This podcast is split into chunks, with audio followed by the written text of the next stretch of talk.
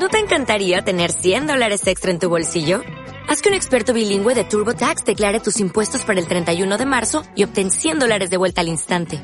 Porque no importa cuáles hayan sido tus logros del año pasado, TurboTax hace que cuenten. Obtén 100 dólares de vuelta y tus impuestos con 100% de precisión. Solo con Intuit TurboTax. Debes declarar para el 31 de marzo. Crédito solo aplicable al costo de la presentación federal con TurboTax Full Service. Oferta sujeta a cambios o cancelación en cualquier momento. Las lecturas de Dante y Argos presentan. Aurora. Kim Stanley Robinson. 1. La chica de la nave. Freya y su padre salen a navegar. Su nuevo hogar es un edificio residencial con vistas a un embarcadero en la bahía, en el extremo oeste de Long Pond. El embarcadero pone un puñado de veleros pequeños a disposición del público, y hay un viento fuerte que recorre la costa casi cada tarde. Por eso llaman a esta población el Fetch, la atrapada, comenta Vadim cuando se dirigen a pie al embarcadero, dispuestos a tomar uno de los veleros. Porque atrapamos el embate del viento vespertino que azota el lago. Después de comprobar el estado de la embarcación, deben desplazarla por el lateral del embarcadero hacia el ojo del viento, y Vadim salta en el último instante, caza bien la vela hasta que el velero cae sobre un costado y aproa hacia la modesta cornisa que recorre la curva de la orilla del lago. Freya aferra con firmeza la caña del timón, tal como le han enseñado. El barco tumba un poco más, y se dirigen hacia la elevada pared del lago hasta que están a punto de golpearla, momento en que exclama Vadim. A virar. Tal como le había anunciado que haría. Entonces Freya aleja de sí la caña y agacha la cabeza para evitar la botavara que se abalanza sobre ambos. La vela toma el viento y navegan amurados del otro costado, rumbo al extremo opuesto de la bahía. El pequeño velero no navega bien de bolina, afirma Vadim, que lo llama bañera, pero afectuosamente. Es lo bastante grande para ambos, y tiene un buen trapo, pero uno solo, en un palo que Freya juzga bastante más alto que larga, es la eslora de la propia embarcación. Necesitan dar varias bordadas para salir de la bahía y llegar al trecho más amplio de Long Pond. Desde allí pueden ver toda Nueva Escocia. Colinas boscosas rodean el lago. Alcanzan a divisar hasta el extremo opuesto de Long Pond, donde la bruma oscurece la pared. Los árboles de hoja caduca que cubren las colinas hacen gala de sus tonalidades otoñales, amarillos, naranjas y vermellones, mezclados con el verdor de las coníferas. Vadim señala que es la época más bonita del año. La vela atrapa la fuerza mayor que recorre la mitad del lago, cuyas aguas azules se tiñen de plata bajo las rachas de viento. Pasan a sentarse en el costado de Barlovento, inclinados hasta que su peso equilibra el casco. Vadim sabe navegar. Cambios fugaces del viento, que contrarrestan desplazando su peso a un lado y a otro. Ahora bailan con el viento, según lo expresa Vadim. Soy un lastre perfecto, afirma, haciendo que la embarcación se balancee un poco al moverse. Verás, no queremos que el palo esté perpendicular, sino algo inclinado a sotavento. Lo mismo puede decirse de la vela, que no hay que cazar demasiado, sino lo bastante para que el viento trace una curva sobre su superficie. Lo sabrás cuando lo hagas bien. Vadim, mira ahí, en el agua. ¿Es lo que llaman la garra del felino? Bien visto. Es por efecto del viento costero, que arrecía. Preparémonos, porque vamos a empaparnos. La superficie del lago se arruga en un rizo de lámina de espejo, acercándose rápidamente hacia ellos, y cuando los alcanza la racha que imprime ese dibujo en el oleaje, el velero cae con fuerza a popa. Cambian de costado y el barco endereza el rumbo, abofeteado por las olas que lo atraviesan, causando descargas de espuma que caen sobre ambos. Dice Vadim que el agua de Long Pond sabe a pasta. Tras dar 40 bordadas, Vadim asegura con una sonrisa haberlas contado, sonrisa que delata la mentira, se hallan más o menos a un kilómetro Long Pond adentro. Es hora de virar y aproar directamente a Sotavento, hacia su embarcadero. Virán y, de pronto, es como si apenas soplara el viento. El velero pierde andadura, la vela se desinfla y cae a un costado, mientras Vadim amolla la escota y la bañerita se desplaza entre sacudidas. Hasta parece haber perdido velocidad. Ven el lomo del oleaje que pasa por su lado. Ahora el agua es más azul, y pueden atisbar mejor a través de ella. A veces distinguen el fondo. El agua borbotea, el velero se balancea con torpeza, da la impresión de que navegan con dificultad. A pesar de ello, en un abrir y cerrar de ojos regresan a su bahía, y el modo en que pasan de largo junto a los demás embarcaderos y la cornisa demuestra que navegan con brío. Mientras ven acercarse su embarcadero, sienten cómo el viento sopla en la bahía y oyen el oleaje que rebasa el velero, formando borboteantes palomillas. Oh, oh, dice Vadim al tiempo que se asoma para que la vela no le estorbe la visión. Debería haberme acercado al embarcadero con la vela por el otro costado.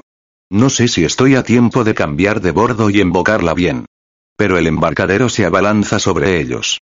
¿Estamos a tiempo? Pregunta Freya. No. Tú toma el timón y que siga como está ahora, yo iré a proa, saltaré al embarcadero y aferraré el velero antes de que me arrolles. Agacha la cabeza, no vayas a darte con la botavara. Entonces aproan directos a una esquina del embarcadero, Freya se encoge en el banco, aferrada a la caña del timón, y la amura del barco roza la esquina del muelle justo en el preciso instante en que Vadim salta fuera del velero. Se escucha un fuerte estampido cuando la botavara cambia de costado. La embarcación se inclina y se desliza por el embarcadero, mientras la vela flamea ante el palo y la botavara, suelta, va de un costado a otro. Vadim se pone en pie de un brinco y, desde el extremo del embarcadero, extiende el brazo para asir la proa del velero, que apenas alcanza, momento en que se tumba boca abajo para no caerse. La popa de la embarcación cae a merced del viento, la vela da bandazos, y Freya debe mantenerse agachada bajo ella, aunque el desplazamiento de la botavara la obliga a refugiarse en el tambucho. ¿Todo bien? Pregunta Vadim. Sus rostros se hallan a uno o dos metros de distancia, y la expresión de alarma que Freya descubre en él basta para que rompa a reír. Perfectamente, asegura. ¿Qué debo hacer? Acércate a proa y salta al embarcadero. Yo lo agarro. Y debe hacerlo porque la embarcación sigue intentando caer a sotavento, pero ahora de popa, hacia los bajíos. Hay gente mirándolos desde la cornisa. Ella salta a su lado. Su impulso casi lo arrastra al agua, pero Vadim logra trabar la rodilla en torno a un noray de un modo que a Freya le parece doloroso, y de hecho su padre aprieta con fuerza los dientes. Extiende el brazo para ayudarle a acercarse el velero, cuando él dice. No te pilles los dedos entre el costado y el embarcadero. ¿Llegas al cabo de amarre? Creo que sí. Él tira con fuerza del barco, lo acerca. Ella alarga el brazo y atrapa el cabo en el punto en que se enrosca sobre la argolla metálica que hay a popa. Eso le sirve para sacarlo y enrollarlo en torno al noray situado en el extremo opuesto de ese tramo de embarcadero, mientras Vadim se apresura a cerrarlo y a ayudarle a darle más vueltas. Permanecen tumbados, mirándose el uno al otro con los ojos muy abiertos. Nos hemos cargado el velero. Lo sé. ¿Estás bien? Pregunta él. Sí. ¿Y tú? Bien. Algo avergonzado.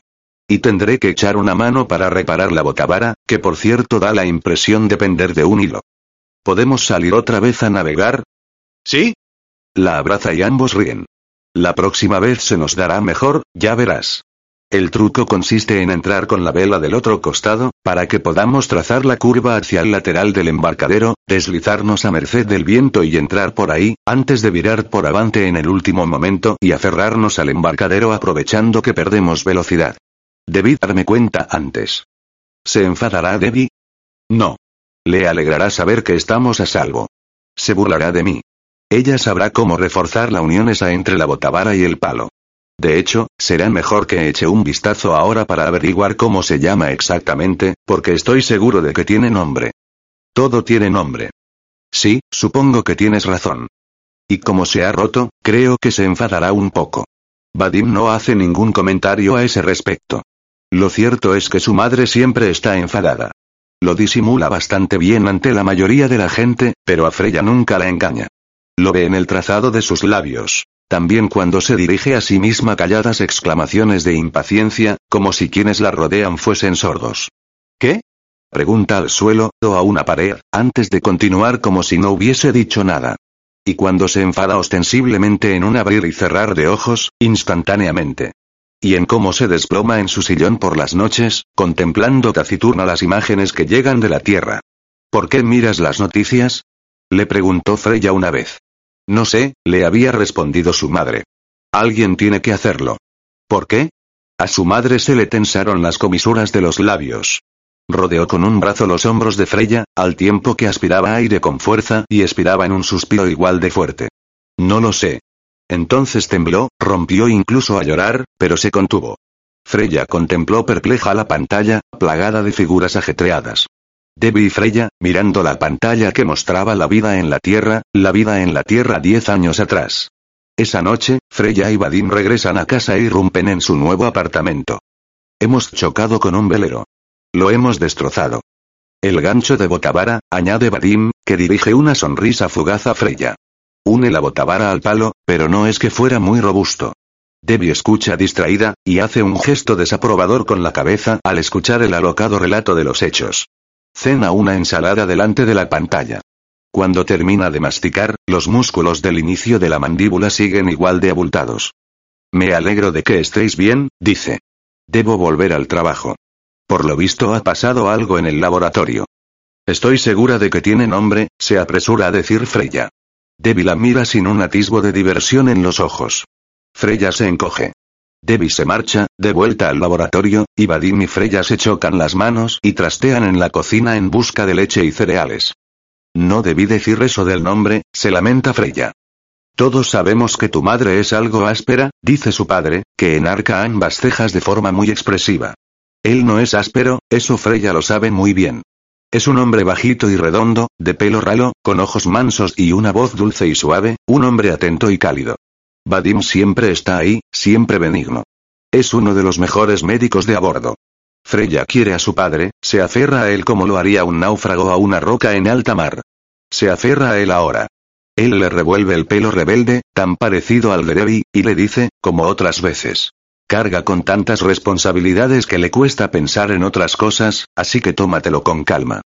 Pero nos va bien, ¿verdad, Vadim? Casi hemos llegado. Sí, casi hemos llegado. Y nos va bien. Sí, claro. Lo lograremos. Entonces, ¿por qué está Debbie tan preocupada? Vadim la mira a los ojos con la promesa de una sonrisa. Verás, dice, tal como yo lo veo, existen dos motivos para ello. En primer lugar, hay razones por las que preocuparse. En segundo lugar, es de esas personas que se preocupan. Le ayuda a abordar los problemas, a enfrentarse a ellos y a superarlos. No se le da bien guardarse nada. Freya no está tan segura de eso, porque no hay mucha gente que sea capaz de darse cuenta de lo enfadada que está Debbie. Al menos eso sí se le da bien ocultarlo. Freya lo manifiesta en voz alta. Vadim asiente. Bueno, eso es cierto. Se le da bien ocultar las cosas, o ignorarlas, pero solo hasta cierto punto, porque después necesita soltarlas de un modo u otro. Todos somos un poco así. Nosotros somos su familia, ella confía en nosotros, nos quiere, por tanto deja que veamos cómo se siente en realidad. Debemos permitírselo, dejarla hablar, que diga cómo se siente, que sea como es en realidad. Así puede seguir adelante, lo cual está bien porque la necesitamos. No solo tú y yo, que por supuesto lo hacemos. Todo el mundo la necesita. ¿Todo el mundo? Sí. La necesitamos porque la nave la necesita. Una pausa, suspira. Por eso está tan enfadada. Es jueves y Freya, en lugar de pasar el día en la guardería con los niños pequeños, acompaña a Debbie al trabajo. La ayuda los jueves. Freya da de comer a los patos y revuelve el compost. A veces cambia las baterías y las bombillas, si es que su sustitución está programada. Debbie hace toda clase de cosas, claro que Debbie hace de todo. A menudo esto supone hablar con personas que trabajan en los biomas o en la maquinaria del eje, mirar luego pantallas con ellos, antes de seguir hablando. Cuando termina, toma a Freya de la mano y la lleva a la siguiente reunión. ¿Qué pasa, Debbie? Hondo suspiro. Ya te lo he dicho. Hace años empezamos a frenar, y eso está cambiando las condiciones que hay en el interior de la nave. Nuestra gravedad proviene de la rotación de la nave alrededor de su eje, lo cual da pie al efecto Coriolis, un empujoncito lateral que se manifiesta de forma espiral. Pero ahora que frenamos, existe otra fuerza que actúa en ciertos aspectos de manera muy similar al efecto Coriolis, pero que la estorba de forma que se ve reducida. Te parecerá que no es muy importante, pero hay ciertos aspectos de ello que no se previeron. Aunque son muchas las cosas que no previeron y que han dejado que descubramos por nuestros propios medios. Eso está bien, ¿no? Una risa breve. Debbie tiene un catálogo reducido de sonidos. A veces, Freya los recrea a voluntad. Es posible. Está bien a menos que no lo esté. No sabemos cómo hacer esta parte, por tanto debemos aprender sobre la marcha. Tal vez todo haya funcionado así siempre. Pero nos hallamos en esta nave y es todo lo que tenemos, por tanto debemos lograr que funcione. Sin embargo, es 12 magnitudes menor que la Tierra, lo que presenta algunas diferencias que nunca se plantearon. Dime qué entendemos por magnitud. 10 veces mayor. O menor. Recuerda a tiempo de impedir que sea la propia Debbie quien responda a la pregunta. En efecto. Así que una sola magnitud es mucho, ¿no crees? Y 12. Eso añade 12 ceros. Un billón. No es un número que podamos visualizar bien, es demasiado grande. Y aquí nos tienes, en esta cosa. Y tiene que funcionar. Sí. Lo siento. No debería agobiarte con estos asuntos. No quiero que tengas miedo. No tengo miedo. Bien. Pero deberías. He ahí mi problema. Pero dime por qué. No quiero. Solo un poco. Pero si ya te lo he contado. Siempre es lo mismo. Aquí todo tiene que funcionar en un equilibrio. Es como los balancines del patio de recreo. Debe haber un equilibrio en el intercambio entre las plantas y el dióxido de carbono del aire. No es necesario mantener un equilibrio perfecto, pero cuando un extremo se apoya en el suelo, necesitas fuerza en las piernas para impulsarlo de nuevo. Hay muchos balancines que suben y bajan a distintas velocidades. Así que no te puedes permitir incidentes cuando todos caen al mismo tiempo. Debes permanecer atento por si eso empieza a suceder, y si lo hace debes cambiar cosas de lado para evitarlo. Y nuestra habilidad para descubrir la manera de hacerlo depende de nuestros modelos, y te aseguro que es muy complejo crear modelos para esto. Solo de pensarlo se le torció el gesto. Así que procuramos hacerlo todo por partes pequeñas y ver qué pasa. Porque en realidad no acabamos de entenderlo. Ese día le toca el turno a las algas. Hacen crecer muchas algas en grandes recipientes de cristal. Freya las ha mirado a través del microscopio. Montones de pequeñas motas verdes. Dice Debbie que mezclan una parte con el alimento que ingieren. También cultivan carne como si de algas se tratara, en enormes tanques planos. Obtienen casi tanta comida de los tanques como de los campos de los biomas de cultivo. Eso es una suerte, porque en los campos los animales pueden enfermar, o los cultivos pueden arruinarse. Aunque también los tanques pueden estropearse. Y necesitan los cultivos para tener algo que transformar en alimento. Pero los tanques cumplen. Cuentan con un montón de tanques en marcha en ambos anillos, aislados unos de otros. Así que todo va bien. Los tanques de algas son verdes o parduzcos, o una mezcla de verde y pardo.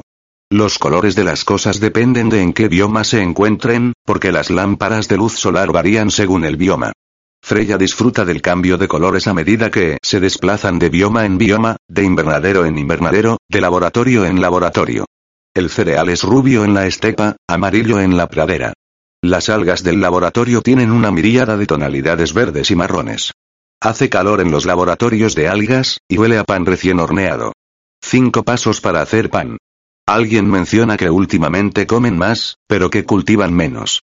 Esto da pie al menos a una hora de discusiones, y Freya se sienta a pintar con los rotuladores en un rincón del laboratorio, abandonada a su suerte junto a otros niños que están de visita. Después se marchan. ¿A dónde vamos ahora? A las minas de sal, responde Debbie con teatralidad, a sabiendas de que la noticia complacerá a Freya. Se detendrán a tomar un helado en un puesto ambulante próximo a la planta procesadora de residuos. ¿De qué se trata esta vez? Pregunta Freya. ¿Más sal en el caramelo salado? Sí, más sal en el caramelo salado. Es una parada en la que Debbie puede enfadarse visiblemente. El sumidero de sal, la fábrica de veneno, el apéndice, el excusado, el callejón sin salida, el cementerio, el agujero negro. Debbie lo llama de maneras peores que pronuncia en voz muy baja, segura de nuevo de que nadie puede oírla. Incluso lo llama puto cagadero. Tampoco le cae bien la gente de allí. Hay demasiada sal en la nave, solo las personas quieren sal, y las personas quieren más de la que deberían tomar, pero son las únicas que pueden ingerirla sin enfermar. Así que todos deben comer tanta sal como puedan sin excederse, lo cual no ayuda en realidad, porque es un ciclo muy breve y la excretan de nuevo al organismo mayor. Debbie prefiere los ciclos largos. Todo debe dar vueltas más largas, y no dejar de dar vueltas nunca. Nunca debe acumularse por el camino en un apéndice, en un pozo desagradable, enfermizo y absurdo, en un charco hediondo, en un puto cagadero. Debbie teme a veces hundirse en la hediondez. Freya promete sacarla de allí si eso sucede. Así que no les gustan el cloro, la creatinina o el ácido hipúrico. Los bichos pueden comerse algunas de esas cosas y transformarlas en otras. Pero los bichos se están muriendo, y nadie sabe por qué. Debbie cree que a la nave le falta bromo, lo que le resulta incomprensible. Y no pueden corregir el nitrógeno. ¿Por qué el nitrógeno les falla tan a menudo? Porque cuesta arreglarlo. Ja ja ja. El fósforo y el azufre son igual de perjudiciales. Necesitan a los bichos para ellos. Así que también los bichos deben mantenerse sanos. Aunque no haya suficientes. Para que todos conserven la salud, todos deben conservarla. Incluso los bichos. Nadie es feliz a menos que todo y todos estén a salvo. Pero nada lo está. Freya considera que esto supone un problema. La Anabaena variabilis es nuestra amiga. Hace falta maquinaria y hacen falta bichos. Reducir cosas a cenizas y alimentar con cenizas a los bichos. Son demasiado pequeños para verlos, hasta que se juntan millones de millones. Entonces se parecen al moho del pan. Lo cual tiene sentido porque el moho del pan es una especie de bicho. No uno de los buenos. Es decir, malo pero bueno. Malo para ingerirlo, eso sí. Debbie no quiere que coma pan con moho. ¿Quién haría tal cosa? Se extraen 200 litros de oxígeno por semana de un litro de algas en suspensión, siempre y cuando se iluminen adecuadamente. Solo dos litros de algas facilitarán oxígeno suficiente para una persona. Pero a bordo viajan 2.122 personas, por tanto disponen de otros métodos para fabricar oxígeno. Incluso hay una parte almacenada en tanques en las paredes de la nave. Está a muy baja temperatura, pero permanece líquido como el agua. Las botellas de algas adoptan la forma de sus biomas. Así que ellos son como algas embotelladas. Esto hace que Debbie suelte su risa breve. Todo cuanto necesitan es un reciclóstato mejor. Las algas siempre conviven con bichos que se alimentan de ellas a medida que crecen. Sucede lo mismo con la gente, pero distinto.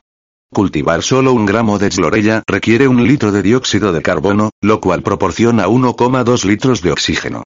Esto es bueno para la chlorella, pero la fotosíntesis de las algas y la respiración humana no conviven en equilibrio. Deben alimentar a las algas de la forma adecuada para que alcancen entre 8 y 10, que es donde se sitúa la gente. Los gases van y vienen, dentro y fuera de la gente, dentro y fuera de las plantas. Come plantas, caga plantas, fertiliza el suelo, cultiva plantas, come plantas. Todos respiran continuamente en las bocas del prójimo. Ciclos y más ciclos. Balancines que se balancean en una inmensa fila, pero que no deben caer del mismo lado, al mismo tiempo. Aunque sean invisibles. Las vacas del prado tienen el tamaño de un perro, lo cual Debbie afirma que no es como solía ser.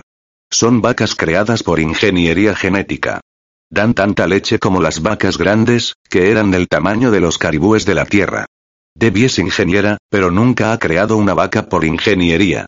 Ella se encarga de aplicar sus conocimientos de ingeniería a la nave, no a los animales que la pueblan.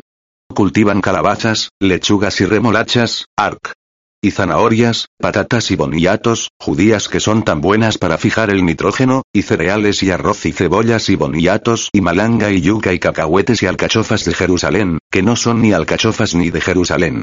Porque los nombres pueden ser absurdos. Que llames a una cosa de una manera no la convierte en eso.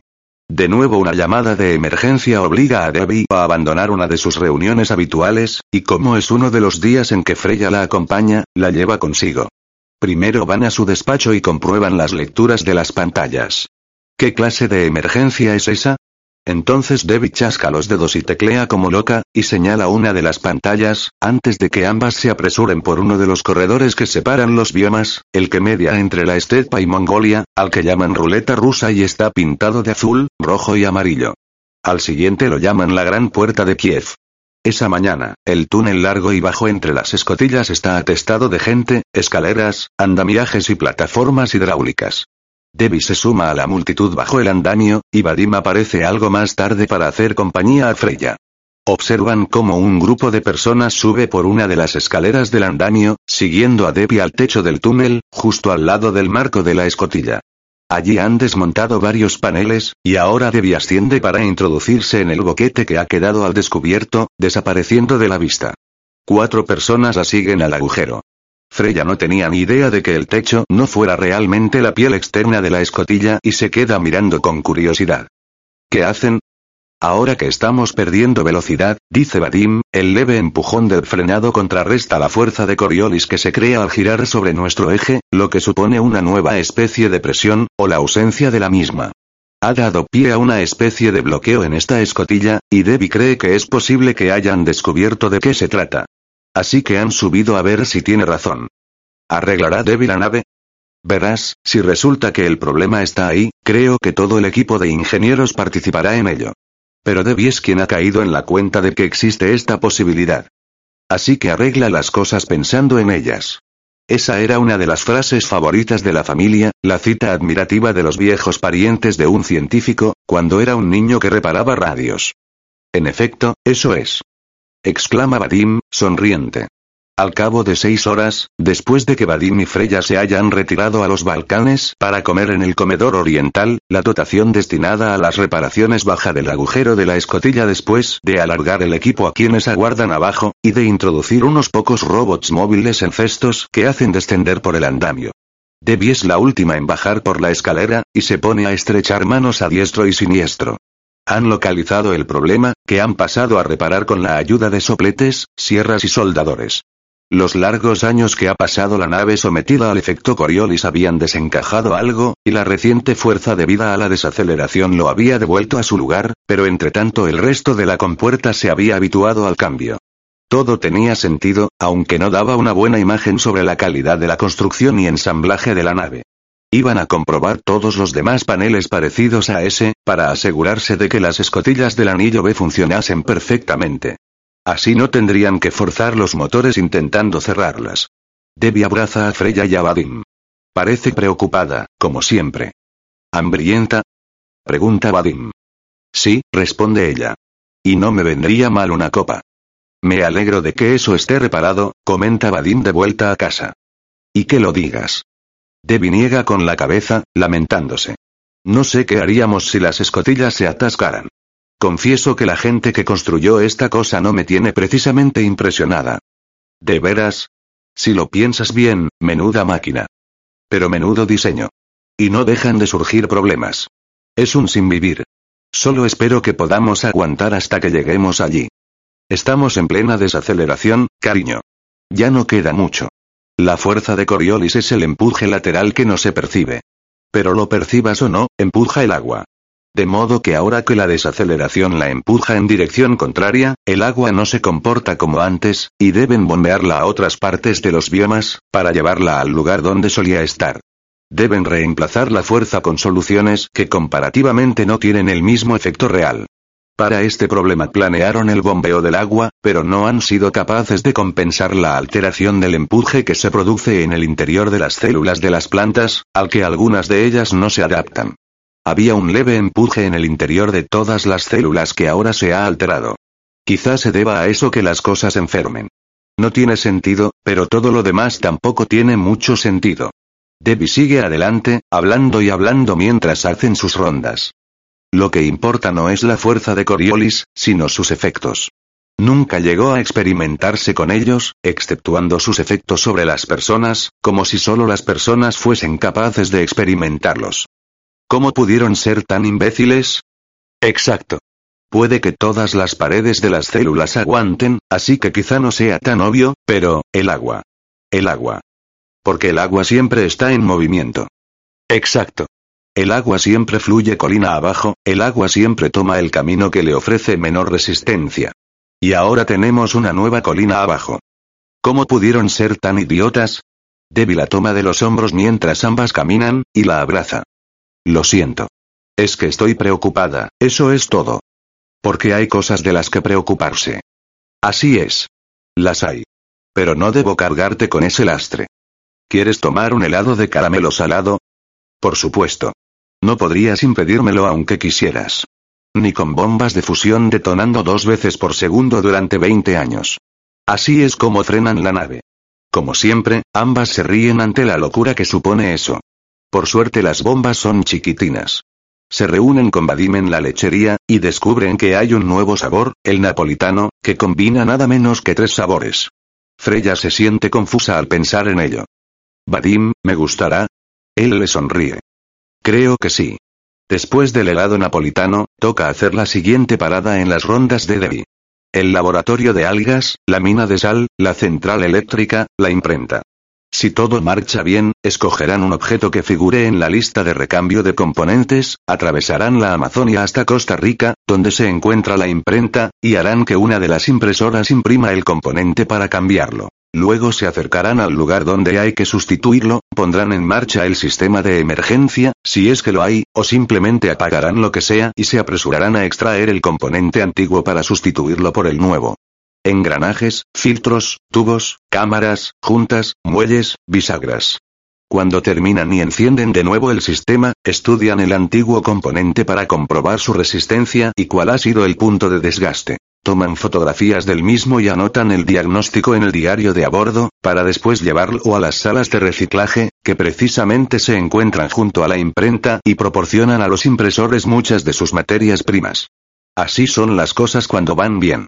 Pero por lo general, no todo va como debe.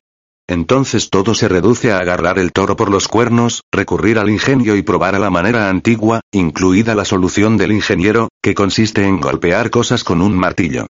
En los días que son realmente malos, no les queda otro remedio que confiar en que todo el cagadero no se les derrumbe encima. Deben confiar en no acabar viviendo como animales salvajes, comiendo desperdicios o los cadáveres de sus propios bebés. A Debbie se le tuerce el gesto, y su tono de voz se vuelve desabrido a medida que escupe tan nefastos presagios. En casa, en la cocina, incluso tras los peores días, Debbie alegra un poco el ánimo. Bebe algo del vino blanco de Delwyn, juega con Freya como si fuera su hermana mayor. Freya es hija única, así que no puede estar segura del todo, pero como ya supera en estatura a Debbie, tiene la impresión de que así es como debe de sentirse quien tiene hermanos. Debbie es como una hermana que es más pequeña, pero que la supera en edad. Ahora Debbie se sienta en el suelo de la cocina, bajo la pila, y llama a Vadim para que acuda a jugar con ella a las cucharas. Vadim asoma por la puerta con cara de felicidad y un abultado mazo de cartas de tarot. Toma asiento, se reparten las cartas, y se disponen cada uno por su cuenta a construir castillos de naipes en los mismos tres rincones que ocupan de costumbre. Construyen castillos de naipes bajos y gruesos, para defenderse de los malvados ataques de los demás, colocando cartas en ángulo de modo que no presenten superficies planas ante dichos ataques. Debbie siempre hace que el suyo adopte la forma de un barco tumbado boca abajo, y suele ganar, hasta tal punto que Vadim y Freya han empezado a imitarle el estilo. Cuando acaban de construirse los castillos de naipes, se turnan arrojando cucharas de plástico a las construcciones ajenas desde sus respectivos extremos de la cocina. La regla dicta que deben doblar la cuchara con una mano mientras hacen palanca con la otra, para luego soltarla y que salga disparada. Las cucharas son livianas, su forma no es precisamente aerodinámica, y su vuelo, por tanto, es errático. Rara vez alcanzan su objetivo. Salen disparadas y se desvían a un lado u otro, disparo y desvío, disparo y desvío, aunque de vez en cuando impactan y zas. Pero si el castillo de naipes en cuestión ha sido bien construido, y tiene suerte, soportará el impacto, solo se derrumbará parcialmente, perdiendo una muralla externa o una garita. Vadim ha dado con nombres para todas las partes del castillo, nombres que hacen reír a Debbie. Muy de vez en cuando un solitario impacto derrumba por completo el castillo de naipes, lo cual arranca siempre exclamaciones de sorpresa, seguidas por risas. A veces, sin embargo, un disparo certero hace que Debbie tuerza el gesto. Pero por lo general suele reírse con su marido e hija, proyecta la cuchara cuando le toca, los labios prietos, concentrada. Se recuesta en los cajones, satisfecha. Eso es algo que Vadim y Freya pueden hacer por ella. De acuerdo, a menudo va por el mundo enfadada, pero es capaz de confinar su enfado en una cajita en momentos así, y, además, su ira se dirige a cosas que se encuentran más allá de las inmediaciones de Freya. No está enfadada con Freya. Y Freya hace lo posible por hacer que siga siendo así. Entonces, un día, una de las impresoras se avería, lo cual sume a Debbie en una honda preocupación. Nadie es capaz de verlo a excepción de Freya, ya que todo el mundo está preocupado, asustado, pendientes todos de que Debbie encuentre una solución. Así que Debbie se dirige a la imprenta, arrastrando a Freya con ella, hablando por el intercomunicador y callando a veces en mitad de una frase para tapar el micrófono con la mano y lanzar un taco, o para decir espera un segundo, para poder responder a la gente que se le acerca por la cornisa. Normalmente apoya la mano en los brazos de estas personas para tranquilizarlas, y éstas se tranquilizan, aunque Freya ve con claridad que la propia Debbie está muy enfadada, cosa que los demás no perciben. Resulta extraño comprobar que a Debbie se le da también mentir. En la imprenta, un grupo numeroso de personas se reúnen en la pequeña sala de reuniones, atentos a las pantallas mientras comentan lo que ven. Debbie manda a Freya a su rincón con los cojines y las pinturas y un sinfín de componentes en cajas, y luego se dirige hacia ellos y empieza a hacer preguntas. Las impresoras son maravillosas. Son capaces de hacer cualquier cosa que desees que hagan. Bueno, no puedes imprimir elementos. Esta es una de las frases habituales de Debbie, cuyo propósito resulta un misterio para Freya. Pero puedes imprimir adnibacterias. Puedes imprimir otra impresora. Podrías imprimir todos los componentes de una pequeña nave espacial y adentrarte en el espacio si quisieras. Lo único que necesitas son los planos adecuados y materias primas, y cuentan con materiales almacenados en los suelos y las paredes de la nave, además de una imponente biblioteca con planos que pueden alterar a voluntad. A bordo disponen de casi toda la tabla periódica, y reciclan todo lo que usan, de modo que nunca se queden sin algo que necesiten. Incluso lo que se convierte en polvo y cae al suelo será devorado por los bichos a los que les guste, de modo que se concentre hasta que la gente pueda recuperarlo de los bichos muertos. Puedes tomar suciedad de cualquier rincón de la nave y filtrarla para obtener aquello que necesites. Por tanto, las impresoras siempre cuentan con todo lo necesario para construir cosas. Pero ahora hay una impresora averiada. O tal vez sean todas las impresoras las que se han averiado. No funcionan, dice continuamente la gente. No cumplen las órdenes ni atienden a las preguntas. El diagnóstico asegura que todo está en orden, o eso no dice nada. Y no sucede nada. Afecta a más de una impresora. Freya presta atención a los sonidos de la discusión, intentando hacerse una idea de la situación. Concluye que se trata de algo serio pero no acuciante. No van a morir en la próxima media hora. Pero necesitan que las impresoras funcionen. Quizás se trate únicamente de un fallo de los sistemas de mando y control, parte de la mente de la nave, la inteligencia artificial que Debbie menciona a todas horas. Tal vez sea un fallo del diagnóstico, que no repara en la presencia de algo obvio, algo fácil de detectar. Presiona el botón de reiniciar. Arréale un buen martillazo. En fin, el caso es que se trata de un problema gordo, tanto que a la gente le alivia el solo hecho de ponerlo en manos de Debbie. Y ella no se arruga ante el desafío. Está haciendo preguntas a todos los presentes. A eso se debe que la llamen jefa de ingenieros, aunque lo hagan a sus espaldas. Dice ella que son un grupo. Ahora, a juzgar por el tono de su voz, Freya comprende que llevará mucho tiempo. Freya se acomoda para hacer un dibujo. Un velero que se desliza por un lago. Más tarde, mucho más tarde, es Vadim quien despierta a Freya, que se ha tumbado en los cojines, y quien la lleva a la estación del tranvía, desde donde vuelven a casa, en Nueva Escocia, a tres biomas de distancia. Debbie no volverá a casa esa noche, y tampoco vuelve a casa la noche después. A la mañana siguiente, la encuentra dormida en el sofá, y Freya la deja dormir, y luego, cuando despierta, le da un fuerte abrazo. Eh, chica, dice Debbie, aturdida. Déjame ir al baño. ¿Tienes hambre? Me comería un buey. Te prepararé unos huevos revueltos. Estupendo. Debbie camina con dificultad hacia el baño. De vuelta a la mesa de la cocina, come sin despegarse del plato, devorando los huevos. Si Freya comiera de ese modo le llamarían la atención para que se sentase con la espalda recta, pero ahora no dice nada. Cuando Debbie afloja un poco y yergue la postura, Freya le sirve una taza de café recién hecho que sorbe ruidosamente.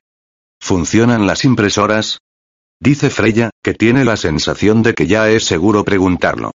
Sí, responde Debbie, Oscar. Resulta que el problema con el diagnóstico y las impresoras eran uno y el mismo, lo cual tiene sentido. Por lo visto, un rayo gamma alcanzó a la nave por una funesta casualidad, colapsando la función de onda en una parte cuántica del ordenador que la dirige. Mala suerte, muy mala, tanto es así que Debbie se pregunta si no habrá sido un caso de sabotaje. Vadim es incapaz de creer tal cosa, pero también él se muestra muy preocupado. Hay partículas atravesando la nave continuamente. Millares de neutrinos los están atravesando en ese preciso momento. El espacio interestelar no está vacío del todo. En su mayor parte, sí, pero no todo. Claro que también ellos están vacíos en su mayor parte, señala Debbie, que sigue mostrándose Oscar. No importa lo sólidas que parezcan las cosas, porque en su mayor parte están vacías. Las cosas pueden atravesarse las unas a las otras sin problemas. Excepto de vez en cuando. Es entonces cuando una mota choca con algo tan pequeño como ella, y ambas salen volando o ven alteradas sus posiciones. Entonces pueden averiarse las cosas, romperse. La mayoría de estos problemas no van más allá, no se sienten ni importan. Todo a bordo y la propia nave forman una comunidad de cosas que viajan juntas, y que algunas sufran golpes aquí y allá no importa, porque el resto se encargará de llenar el hueco que dejen. Pero sucede de vez en cuando que algo golpea a algo y lo rompe de un modo que afecta a un organismo mayor. Las consecuencias pueden oscilar entre un rasguño sin importancia hasta la muerte inmediata. Igual que una de esas cucharas que arrojan para tumbar los castillos de naipes. Nadie quiere perjudicar a la nave, asegura Vadim. Aquí no hay nadie que esté tan loco. Tal vez, dice Debbie. Vadim mira con los ojos muy abiertos a Freya para que Debbie lo vea, como si Freya no fuera capaz de verlo, que por supuesto lo hace. Debbie pone los ojos en blanco para recordárselo a Vadim. Freya ha visto a menudo ese gesto de su madre. En fin, que las impresoras ya vuelven a funcionar, le recuerda Vadim. Lo sé. Es que me pongo nerviosa cuando interviene la mecánica cuántica.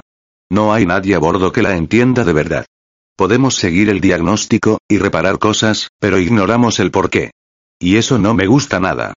Ya, dice Vadim, que la mira con afecto. Mi Sherlock. Mi Galileo. La señora arréglalo todo. La señora sabe cómo funciona todo. Ella tuerce el gesto. Querrás decir la señora formule su siguiente pregunta. Me paso la vida haciéndolo.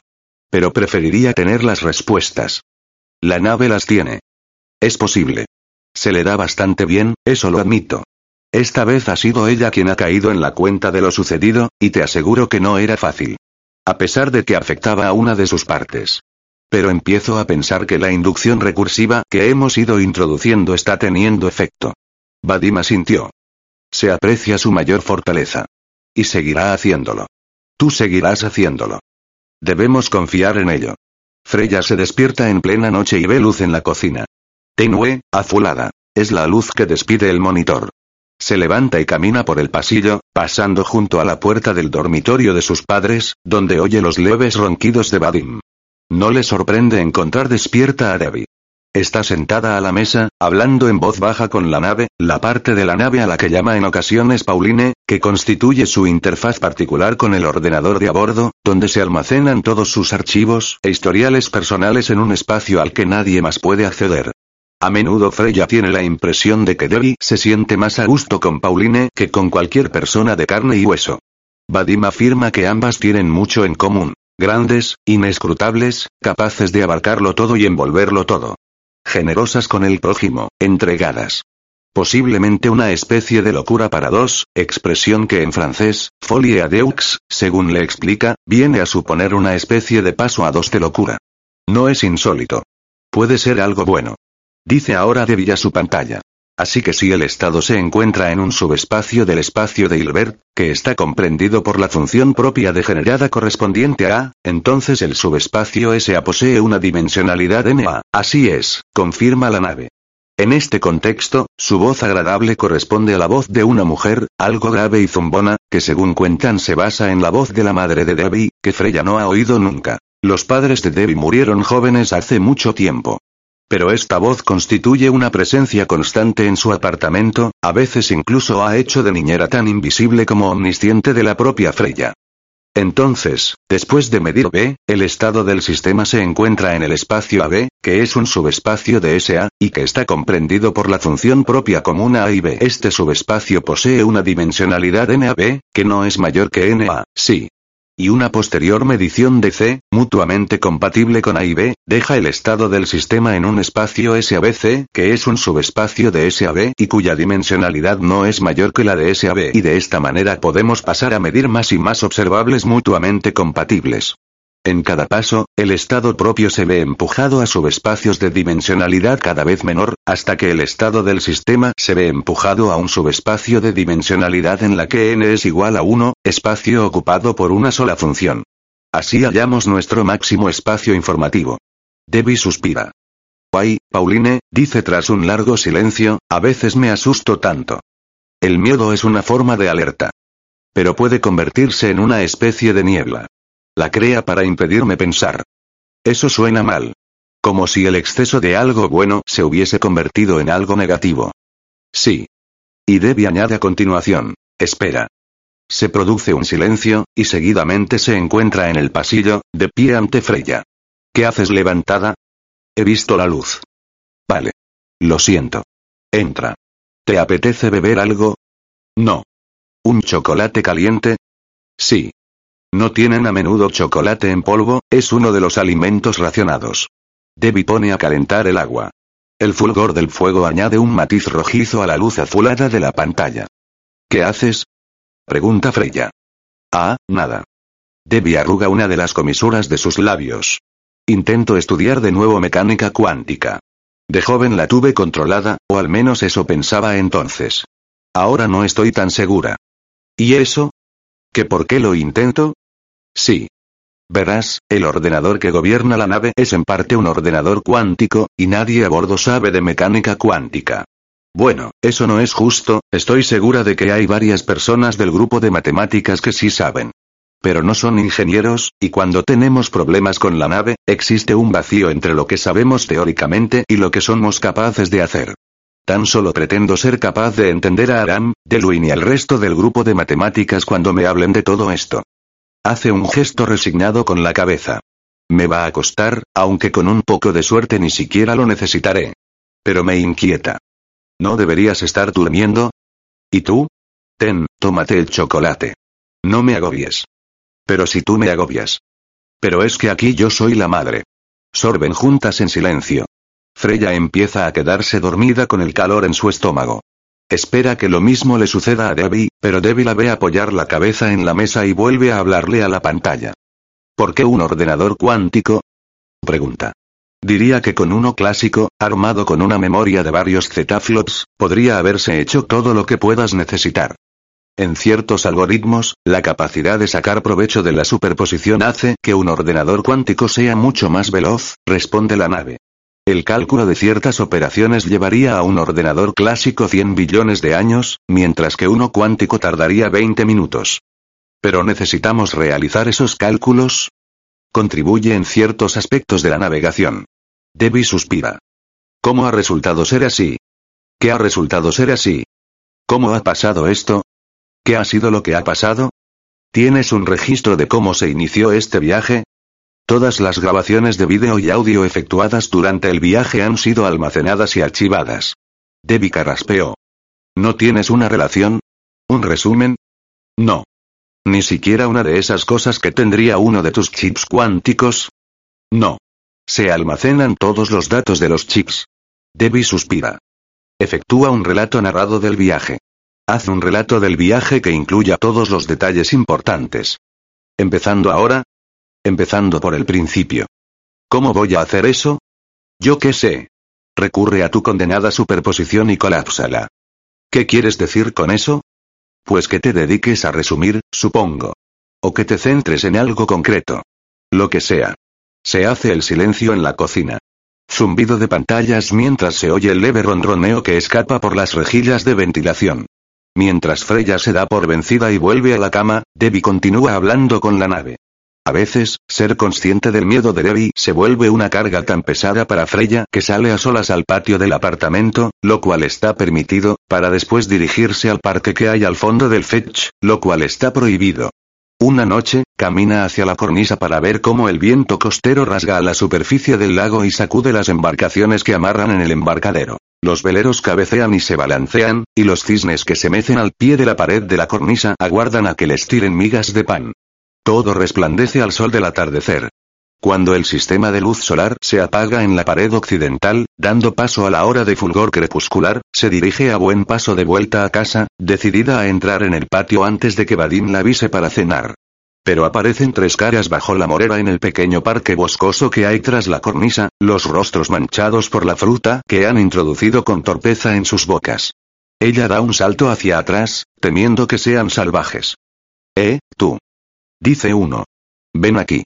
A pesar de la escasa luz, distingue que se trata de uno de los jóvenes que viven en la manzana que tienen enfrente. Tiene una cara de rasgos zorrunos, atractivos a pesar de la luz y de las manchas que tiene de nariz para abajo. ¿Qué queréis? Pregunta Freya. ¿Sois salvajes? Somos libres, afirma el muchacho con vehemencia teatral. Vives enfrente de mí, dice ella, burlona. ¿A eso lo llamas libertad? No es más que nuestra tapadera, afirma el joven. Si no vendrían a buscarnos. Pasamos aquí la mayor parte del tiempo. Y necesitamos una bandeja de carne. Tú puedes conseguirnos una. Vamos, que tal vez la conoce. Lo que ignora es lo bien custodiados que están los laboratorios. Hay cámaras por todas partes. Incluso en ese momento, lo que le dice podría estar grabándolo la nave para que Debbie lo escuche. Freya así se lo dice al muchacho, lo cual mueve a la risa tanto a él como a sus compañeros. La nave no es tan omnisciente, dice con seguridad. Hemos robado toda clase de cosas. Si cortas antes los cables, no hay forma de que te echen el guante. ¿Qué te hace pensar que no tienen grabaciones de ti cortando cables? De nuevo las risas. Nos acercamos a las cámaras por detrás. No son cosa de magia, ¿sabes? Freya no se siente impresionada. Entonces seguro que podéis haceros con vuestra propia bandeja de carne. Queremos la clase de carne con la que trabaja tu padre en el laboratorio. La cual es tejido destinado a la investigación médica, no la clase de carne que se come. Pero todo cuanto dice es. Yo no voy a ayudarte. Qué buena niña. Qué niño más malo. Él esboza una sonrisa torcida. Ven a ver nuestro escondite. Este ofrecimiento reviste mayor atractivo. Freya siente curiosidad. Llego tarde. Pero qué buena niña. Está aquí, cerca. ¿Cómo es eso posible? Ven a verlo. Y lo hace. Ellos ríen mientras la llevan a la arboleda más densa que hay en el parque. Allí han cavado hondo entre las gruesas raíces de un olmo, y debajo, entre las más profundas, distingue a la luz de sus linternas, que disponen de un espacio que se extiende hacia abajo hasta adentrarse en las raíces, y cuatro o cinco de las más gruesas se unen desiguales y forman una especie de techo. Hay cuatro de ellos en ese agujero, y aunque los muchachos son bastante canijos, es un pequeño espacio impresionante. Tienen sitio para ponerse en pie, y las paredes de tierra son rectas y lo bastante firmes para cavar en ellas unos compartimentos donde han puesto algunas cosas. Aquí no tenéis sitio para una bandeja de carne, afirma Freya. Ni la potencia necesaria para mantenerla. Y de todos modos los laboratorios médicos no tienen las bandejas que buscáis. Creemos que sí las tienen, dice el chico de facciones zorrunas. Y estamos cavando otra sala. Y también vamos a hacernos con un generador. Freya sigue negándose a dejarse impresionar. Vosotros no sois salvajes. Aún no, admite el muchacho. Pero nos sumaremos a ellos en cuanto podamos. Cuando se pongan en contacto con nosotros.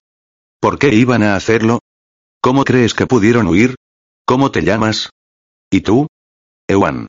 Su dentadura blanca asoma tras el hocico oscuro. A ella le aturde la luz de sus lámparas frontales. Únicamente ve aquello que ellos miran, y ahora la miran a ella. A la luz que se refleja en ella distingue una roca en uno de los agujeros que hay en la pared. La alcanza y la empuña con gesto amenazador. Y ahora voy a volver a casa, anuncia. Vosotros no sois salvajes de verdad. Se quedan mirándola con los ojos abiertos como platos. Cuando asciende los escalones cavados en la tierra para salir del agujero, Ewan le da un pellizco en el trasero, a pesar de dar la impresión de dirigirlo a la entrepierna.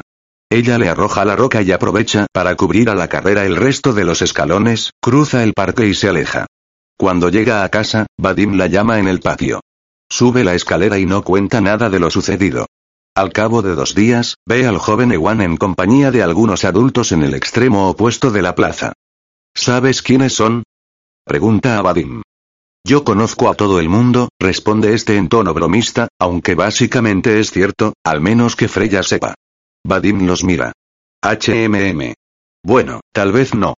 Ese chico es un idiota. Me ha pellizcado. HMM. Mala cosa. ¿Dónde fue? En el parque. Los observa con mayor atención. De acuerdo, veré qué puedo averiguar. Viven ahí, creo. Sí, claro que sí. Comprendo. No me había dado cuenta. Esto sorprende a Freya, que lo considera impropio de él. ¿No te gusta nuestro nuevo hogar? Se trasladaron hace poco desde Yangtze a Nueva Escocia, una mudanza de órdago por tratarse del anillo A al anillo B. Pero todo el mundo se traslada de vez en cuando, es importante porque permite que la gente se mezcle. Eso forma parte del plan. Sí, está bien. Es que aún no me he acostumbrado. Aún no conozco a todo el mundo. Tú pasas más tiempo aquí que yo. Esa noche cenan ensalada, pan y hamburguesa de pavo sentados a la mesa de la cocina. ¿Existen de verdad los salvajes? Pregunta Freya. ¿Es posible que haya gente escondida a bordo de la que nadie sepa nada? Vadim y Debbie la miran, y ella se explica. Algunos de los niños de este lugar afirman que hay salvajes, gente que vive por sus propios medios. Supuse que no era más que un cuento. Bueno, interviene Vadim, hay un poco de controversia en el consejo. Vadim ha estado sirviendo en el Consejo de Seguridad de la nave, y recientemente ha sido nombrado miembro permanente. A todo el mundo le implantan un chip cuando nace, y no es fácil quitárselo porque requiere de una intervención quirúrgica. Es perfectamente posible que haya quienes lo han hecho de todos modos. O que hayan logrado desactivarlo de alguna forma.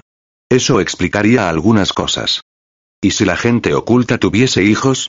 Sí, claro, eso explicaría aún más cosas.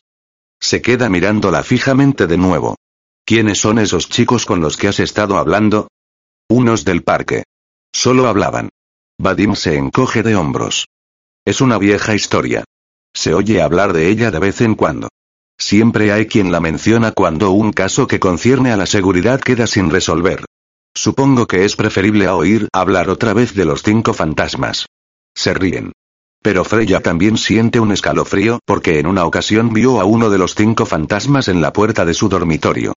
Pero lo más probable es que no existan, continúa Vadim, que pasa a explicar que la proporción de gas en el oxígeno de a bordo se ajusta con tal precisión que si existiera población salvaje sería detectable por la alteración entre el oxígeno y dióxido de carbono. Debbie hace un gesto desaprobador con la cabeza. Pero hay demasiado flujo aleatorio para tener la certeza de nada. Bastaría para disimular la existencia de un par de docenas de personas, tal vez alguna más. Por tanto, para ella es posible la existencia de los salvajes. Podrían desechar sus sales, apropiarse de un poco de fósforo y mantener en equilibrio sus suelos. Precisamente del modo en que nosotros no podemos. No importa el detonante, ni cómo intenten distraerla, porque Debbie siempre acaba en el mismo punto mental, en lo que ella denomina discrepancias metabólicas. Es como un lugar cuyo suelo está cubierto de grietas. Al ver cómo sucede de nuevo, Freya siente una punzada de miedo que se asienta en su estómago. Vadim y ella cruzan la mirada. Ambos aman a alguien que no les escucha. Vadim cabecea cortés ante las palabras de Debbie. Dice que en la siguiente reunión del consejo mencionará a sus colegas que Debbie piensa que el equilibrio del gas no demuestra la no existencia de los salvajes. Pasan cosas raras a bordo, por tanto una posible explicación apuntaría a que los responsables son personas que no forman parte de la población oficial. Es más probable, bromea de nuevo Vadim, que sean obra de los cinco fantasmas. Se supone que los fantasmas pertenecen a quienes fallecieron durante la aceleración original de la nave, el gran tijeretazo. Debbie pone los ojos en blanco al oír mencionar esta vieja historia, se pregunta en voz alta cómo es posible que se perpetúe de generación en generación. Freya mantiene los ojos clavados en el plato. Está segura de haber visto a uno de los fantasmas.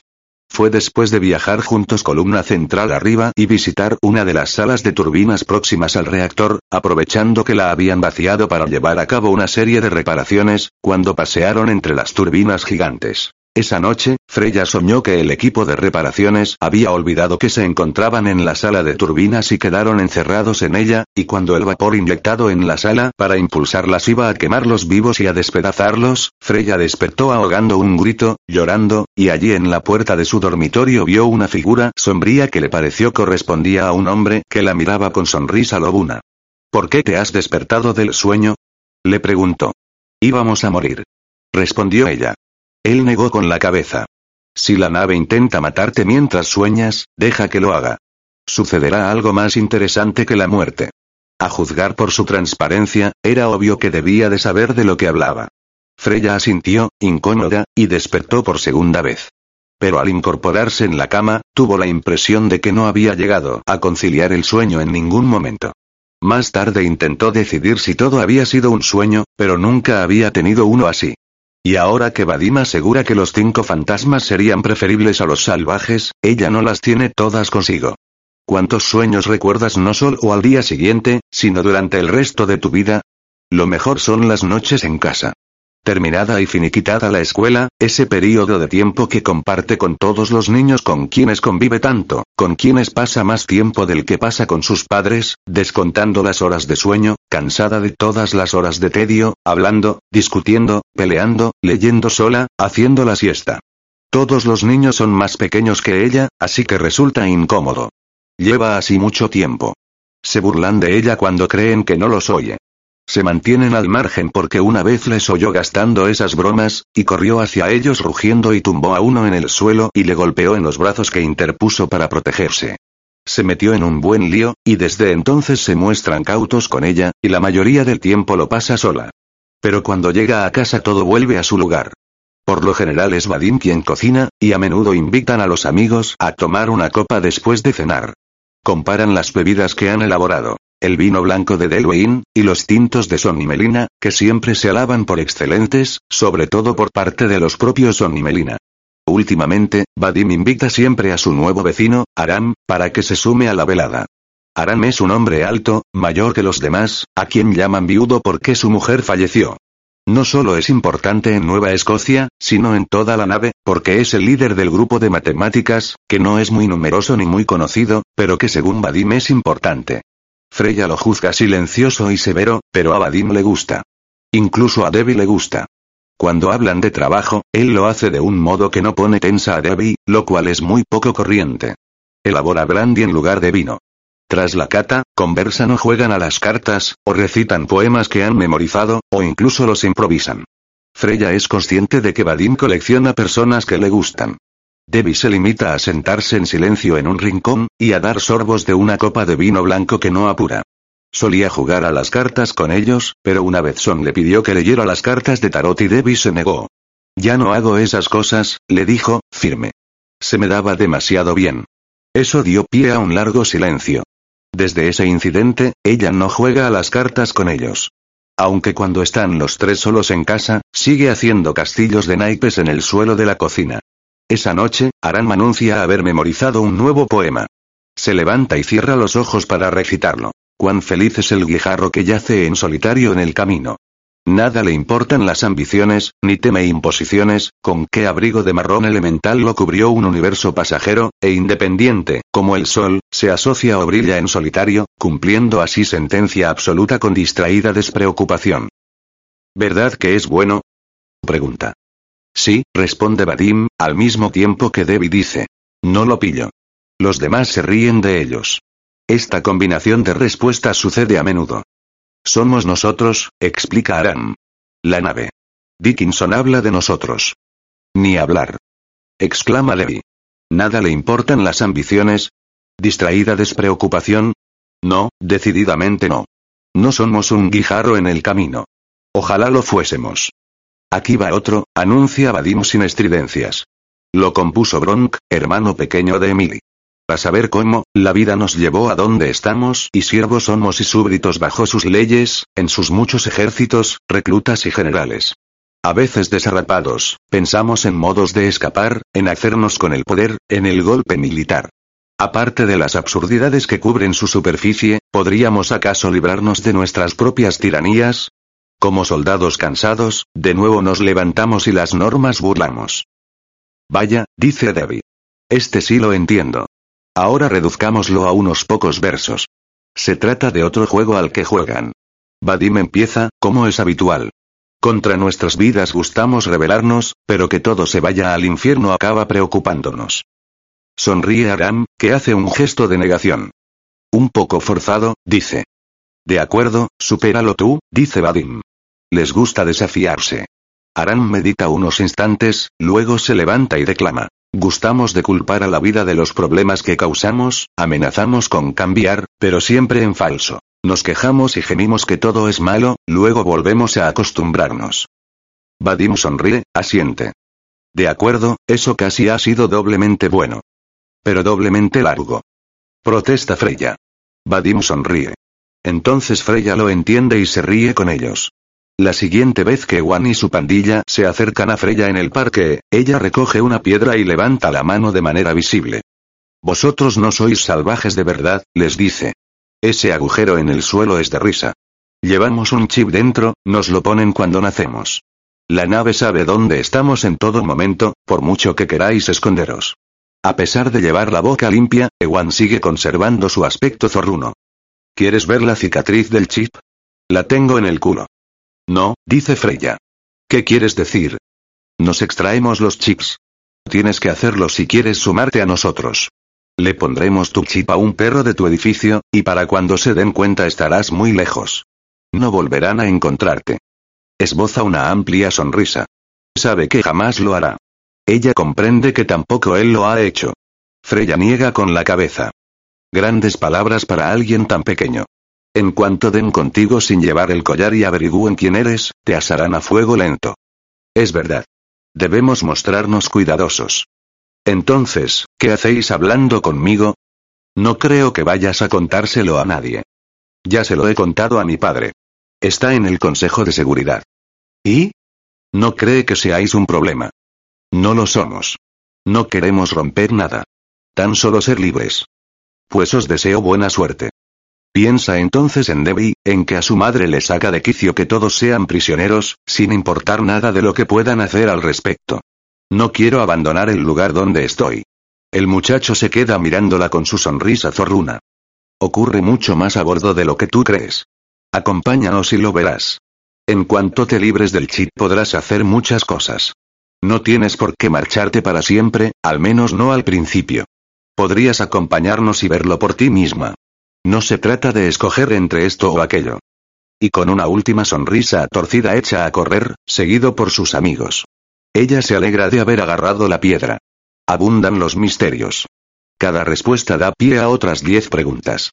Son tantas las cosas que cambian de manera exponencial, tal como le enseñan de nuevo en la escuela. Si desplazas una coma un punto hacia derecha o izquierda, será diez veces mayor o menor. Por lo visto, se trata de otro caso de ese engañoso poder logarítmico. Una respuesta equivale a diez nuevas preguntas.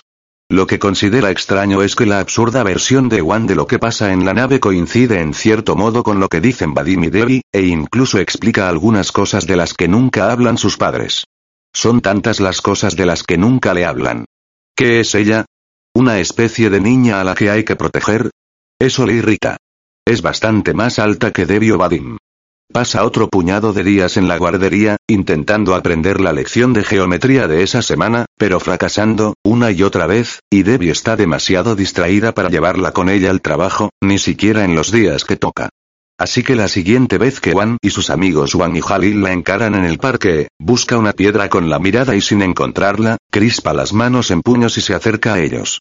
Los supera en altura, y cuando Ewan la invita a acompañarlos a la sección cerrada del parque, el terreno agreste donde viven los animales, uno de los lugares donde se esconden los salvajes, ella accede. Quiere verlo. Los sigue por un valle largo y estrecho que separa las colinas a poniente de Long Pond, un valle cuyo acceso queda cerrado al público por medio de vallas electrificadas que discurren por las crestas y cruzan la garganta del valle. Hay una puerta en esta valla de líneas blancas que median entre los árboles, y Ewan tiene el código numérico del cierre. Entran rápidamente y remontan el valle, por lo que podría ser una senda de animales. La senda asciende junto a un riachuelo. Reparan en un ciervo en la distancia, la cabeza en alto, mirando a un lado pero sin perderlos de vista, cauto, la cola enhiesta sobre la grupa. Entonces se oye un grito, y todos los chicos desaparecen, y antes de que Freya pueda hacerse cargo de la situación la aferran los brazos de dos hombres fuertes que la llevan hacia la puerta. La llevan de vuelta a la ciudad.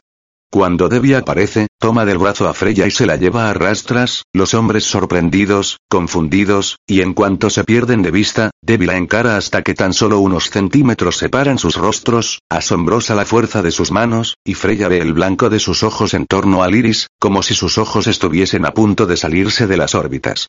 Le grita con estridencia, una voz que le revuelve las entrañas. No vuelvas a entrometerte en la nave. Jamás. ¿Entendido? Entonces Vadim tira de ella, intentando interponerse entre ambas, pero Debbie no suelta el antebrazo de Freya. Suéltala. Dice Vadim en un tono de voz que Freya no había oído con anterioridad. Debbie la suelta. ¿Entendido? Grita de nuevo, el rostro pegado al de Freya, intentando sortear a Vadim como si este fuera una roca. ¿Lo has entendido? ¿Sí? Freya rompe a llorar, abrazándose a Vadim, y a través de este a Debbie, de modo que pueda abrazar a su madre, mucho más bajita que ella, y al principio es como abrazar a un árbol. Pero, al cabo, el árbol le devuelve el abrazo. Freya contiene los sollozos. Yo no, no, lo sé. Debbie le aparta a Freya el cabello de la cara. Parece muy preocupada. No pasa nada. Para allá. A Freya la inunda un torrente de alivio, a pesar de seguir aterrada. Le sacude un temblor, vívida aún la visión del rostro furibundo de su madre. Quiere hablar, pero ninguna palabra abandona sus labios. Debbie la abraza. Ni siquiera sabemos si esa maleza es importante, dice al pecho de Freya, besándola entre frase y frase. No sabemos qué mantiene el equilibrio de las cosas. Tan solo debemos observar y ver. Tiene sentido que un lugar salvaje pueda sernos útil. Por tanto debemos crearlos y protegerlos. Debemos observarlo todo tan de cerca como podamos. Volvamos a casa, propone Vadim, conduciéndolas con los brazos abiertos. Volvamos a casa. Esa noche se sientan en silencio a la mesa de la cocina. Incluso Vadim está muy callado. Nadie come gran cosa. Debbie parece distraída, extraviada. Freya, aturdida aún por aquella expresión en el rostro de su madre, comprende. Su madre está compungida. Ha liberado algo que llevaba en su interior y que siempre había logrado contener. Ahora también su madre tiene miedo. Tiene miedo de sí misma. Tal vez sea ese el peor temor posible. Freya sugiere montar juntos la casa del árbol de muñecas. Llevan mucho tiempo sin montarla. Antes lo hacían a menudo. Debbie se apresura a acceder, y Vadim va a sacarla del armario del pasillo. Se sientan en el suelo y unen las partes que componen la casa. Fue un regalo que los padres de Debbie hicieron a su hija hace mucho tiempo, y Debbie lo ha conservado en todas las mudanzas que ha tenido que hacer. Es una enorme casa de muñecas que además es una casa del árbol en miniatura en la que todas las habitaciones encajan en todas las encantadoras ramas de un bonsai de plástico. Cuando se montan todas las habitaciones y se encajan en las ramas donde se supone que deben encajar, pueden abrirse los tejados y mirar en el interior de ellas, amuebladas todas según el gusto de cada cual. Es tan bonita, dice Freya. Me encantaría vivir en una casa así. Ya lo haces, afirma Levi. Vadim aparta la mirada, y Debbie repara en el gesto. Contrae el rostro. Freya siente una oleada de temor mientras observa el cambio que experimenta el rostro de su madre, de la ira a la tristeza, luego a la frustración, seguidamente la firmeza, la furia y, por último, una especie de desolación. Y después de todo eso, se recompone hasta adoptar una especie de vacío, que es todo de cuanto es capaz en ese momento. Freya finge que eso está bien, aunque sea para ayudarla. Yo escogería esta habitación, declara Vadim, tamborileando con el dedo en un dormitorio que disfruta de ventanas abiertas en las cuatro paredes, situado en una de las ramas más exteriores del árbol. Siempre escoges el mismo, le recuerda Freya. Yo escojo el que está junto a la rueda del agua. Será ruidoso, aventura de Abby, como suele. Ella siempre escoge el salón, espacioso y ventilado, donde poder dormir en el sofá, junto al armonio. Vuelve a efectuar esa elección. Y así continúan, intentando recomponerse. Esa noche, sin embargo, a una hora muy avanzada, Freya se despierta y oye a sus padres hablando al final del pasillo. Hay algo en el tono de sus voces que le llama la atención. Podría tratarse de lo que la ha despertado. O quizá Vadim ha exclamado algo en un tono más elevado de lo habitual. Se acerca descalza a la puerta, y desde allí, en el suelo, puede oírlos por mucho que bajen la voz. ¿Le pusiste un chip? Pregunta él en ese momento. Sí. ¿Y ni siquiera me lo consultaste? No. Un largo silencio. No deberías haberle gritado de ese modo. Lo sé, lo sé, lo sé, dice Debbie, como suele cuando Vadim le reprocha algo que ha hecho mal. Lo hace con poca frecuencia, en ocasiones en que por lo general suele tener razón, y Debbie lo sabe. He perdido los nervios. Estaba tan sorprendida. No creo que vuelva a hacer nada parecido. Pensé que, después de todo lo que hemos pasado, comprendería cuán importante es. Es una niña. Pero es que no lo es. Lo dice en su susurro fiero, el tono bajo que emplea cuando Vadim y ella discuten de noche. Tiene 14 años, Vadim. Va retrasada, y debes admitirlo. Va retrasada y podría no alcanzar su nivel. No tienes motivos para decir eso. Silencio. Por último, Debbie dice. Vamos, bebé. Déjalo. No le estás haciendo ningún favor si finges que todo en ella es normal. Esto no lo es. Hay algo que falla. Hay cosas en las que se muestra lenta. No estoy tan seguro. Siempre sale adelante. Lento no equivale a deficiente. Simplemente es lento. También un glaciar es lento, pero acaba llegando a todas partes, y no hay nada que lo detenga. Freya es un poco así. Otro silencio. Bebé, me gustaría que eso fuese cierto. Una pausa. Pero piensa en las pruebas. Y no es la única. Un porcentaje considerable de su generación tiene problemas. Es como una reversión de la media. En absoluto. ¿Cómo puedes decir eso? Está claro que esta nave nos está perjudicando. Se supone que la primera generación la formaba gente excepcional, aunque tengo mis dudas sobre ello, pero aunque lo fuesen, a lo largo de seis generaciones hemos registrado toda clase de mermas.